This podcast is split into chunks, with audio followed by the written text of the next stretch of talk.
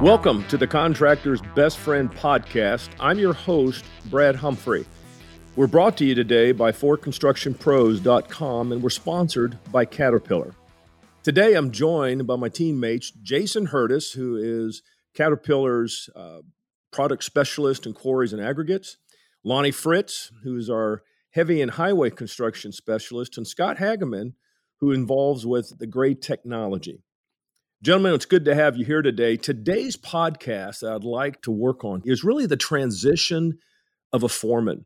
First of all, let's talk about that in general. And, and Lonnie, I might start with you. You actually wrote a pretty interesting article a few weeks ago in one of the one of the uh, magazines. But I wanted to to ask you when you look and you deal with people in the field, as you see people transitioning to that foreman level, and boy, do we need help there.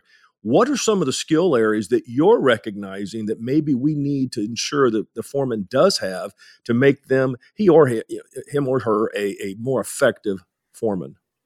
Yeah, so that's a wonderful question, Brad. You know, we're all looking for that diamond in the rough, if you will, when you bring on maybe a new employee in a labor position and then look for their potential to grow them and to develop them into more of a crew foreman and taking more of a, a leadership role at that level. And it's really just building the knowledge of all facets of the construction activities. So if it be for example, underground utilities, a labor that's been in the trenches, if you will, understand the excavation and the grading and laying actually the pipe and building up the, the fittings and what have you, and the backfill and all the different processes that go within that item of work a true understanding of those items, being hands on, makes them the most effective crew foreman then to actually lead and be responsible for all those activities. When you go from uh, labor to a foreman, you're going to be responsible for conveying resources and the needs and the progress to meet those schedules and to meet the financial budgets of those uh, unit prices that uh, and the unit cost that has been put into the estimate and the bid and also just uh, the ability to teach and train. We know that training is very, very critical as things continue to um, evolve. We kind of say, well, the industry's been around for a long time. What is any different about it? We understand the safety risks that are involved, especially when I call out underground utilities, the technologies that's coming along, the new widgets and gadgets and, and all these other digital features that are being put in the hands of the foreman it used to be where they just fill out a paper timesheet, and now there's an app for that.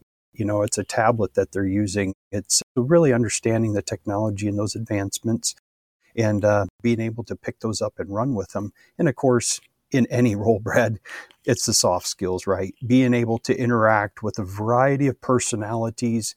And they come in contact with the owner's representative as they take more of a leadership role as a foreman and represent the company they're working for. Yeah. Yeah, I think that's good. That's a great opening uh, statement there. Jason, I know in your involvement with contractors across the country, when you look at today's workforce, we, we are struggling. There's no doubt about that. And let me go back to the equipment side, not just Caterpillar, but equipment in general. What would be some maybe lessons learned, Jason, that you may have observed by contractors who perhaps did a pretty good job of moving maybe one of their better laborers or even a craftsperson who really had the ambition uh, to be a foreman. What were some things that perhaps empowered that foreman to be a little bit more knowledgeable about even the equipment that was being used? Well, I think the big thing uh, is they're not afraid to ask for help. They know they don't know what they don't know. And we've worked with a lot of new supervisors, managers, foremen of the yard, of the pit, various type operations where we've gone in and just worked with them for a day or two and gave them some tips and tricks and showed them where they can maximize efficiency and how they could change their machines a little bit or how to schedule their machines to meet their demand without overloading their people and things like that. And that's been successful. It empowered them because their employees were looking at them of, well, this guy knows because he's had some training, he's had some consulting and so I'm going to trust what he says, and and we're going to follow him for a while and and see where it goes.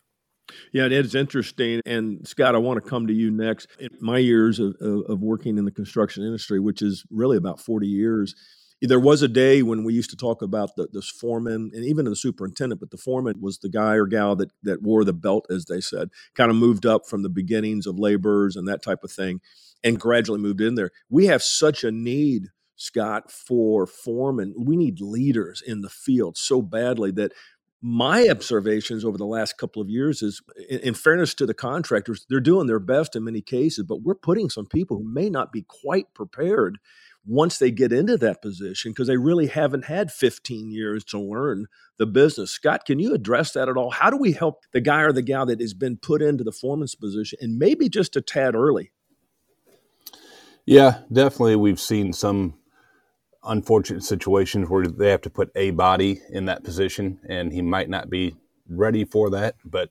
somebody's better than nobody at that point in time. So then it's up to us to help you know nurture him and promote him properly along there. I just saw this actually this last week here when I was traveling with a, a customer site where the, the new GPS specialist started up as a laborer at the company and he moved into operation and now he's a specialist for the whole company on GPS. But it's not just one site that he's working at, Brad. He's controlling all the sites, so he's got a little bit more stress because he's got three or four different foremen that are relying on him. But this young kid, he was very eager to learn. So he just didn't want to set the base stations up every morning and explain to the operators, here's the design and go work. He wanted to start learning how to build the designs. So he was actually asking one of our dealer technology specialists, hey, can I meet with you on some days and take baby steps or small bites into the, the building and the design process? He said, I want to control my own destiny. So yeah. if you can get a guy like that that's willing, by gosh, jump on that person real fast. Yeah, Scott, you know, I, I, wrote a book a few years ago that people can still purchase uh, through Amazon, but it's on how to lead thoroughbreds, fence sitters, and carps. And one of the things that I have found that's been very helpful is to actually help contractors perhaps identify what are some of the potential trait for leadership that you might see in one of your laborers who really is beginning to become that thoroughbred. They don't already have that knowledge. What might be some things that a contractor might just spot as he or she observes their crew at work where they might have the makings of a, a future foreman on a present crew? I just I like to keep things simple, Brad. You know me that way. And and it yeah. really goes back to looking at the individual. Are they on time? Are they responsible in every way? Are they eager to learn? Do they carry out the values and the principles of the company? Mm. Can they be a good role model? Because when you step mm. in that leadership role now, and as a foreman and on up through the chain of superintendent, project manager, you need to be a role model. You need to carry out the safety standards. You need to motivate the crew. You need to be results driven. And I tell you, from my experience of all the years of being a project manager, you rely on those men and women that are the foremen of those crews for anything and everything.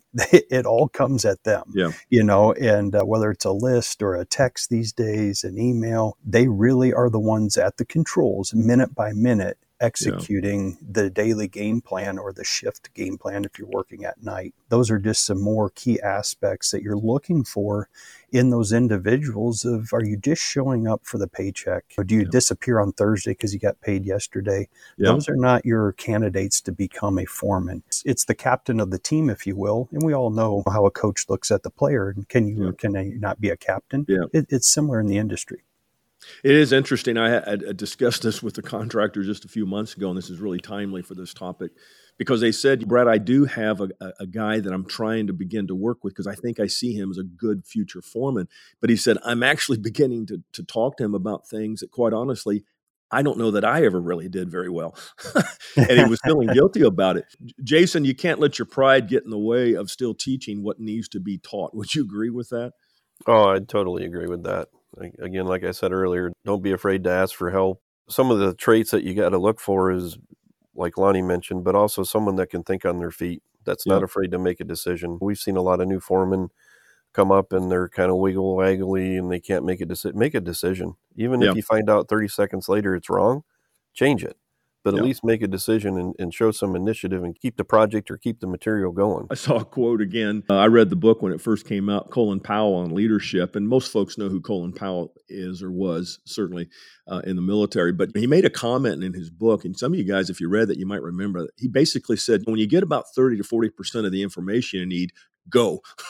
and in construction, that's just not necessarily. I, I always cringe when I hear that quote because it's a little scary. Because what we want to do is we do sort of practice the carpenter's rule if we're on our game measure twice, cut once. And so, uh, Scott, close us out on this topic here what might be some maybe three or four items and certainly uh, lonnie and jason you guys can can chime in as well but scott start us off okay we're talking to a contractor we're giving them the top three to five things that we believe would help them uh, transition that form into a more successful uh, career as they move forward a- any thought you could get us started on i think using examples for the the younger person. Everybody has examples, and I think people relate to examples. Just don't tell them be a better person. Kind of give them some examples of this is a, a, way to help improve your relationship with your employees and get them to buy into your message a little bit by doing this and then showing an example or actually just taking a problem that has a real good opportunity for a learning exercise and yeah. doing that with that individual. So he feels some pride and he gets to make some of the decisions too. That just became his own example then. Right. That's a good advice. You know, that experiential trumps everything because so many of these younger fellas and, and gals and there and there are women in the industry who are moving in the same area. A lot of times we've always thought the construction workers kind of learn by doing. And that's true for the foreman as well. The more that they can experience and be guided by the contractor for sure, but more they can experience that, the more realistic it becomes. Jason, Lonnie, do you have any final thoughts on this topic? Brad, that was something I was going to share, similar to what you just mentioned, is thoroughly train them using the means and methods that resonate with them. Yeah. Just like you called out, I learned by seeing and doing. And the industry, as you've heard me say before, they're the most tangible people ever. You take off from the butt joint and you're three miles down the road in asphalt paving. You look back and you see what you did. It's not an email, it's not a meeting, it's not a text. It's tangible, it's hands on. And as far as going back to the original question, sighting that individual that can yep. be promoted to a foreman, they have to be willing.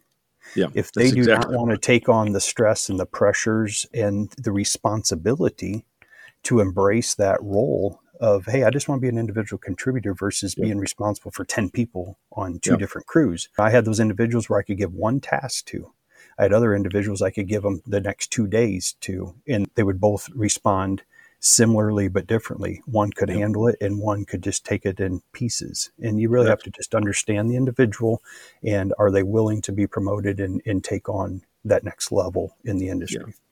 Yeah, I, I, agree with that. Jason, give us a final word or thought on this one.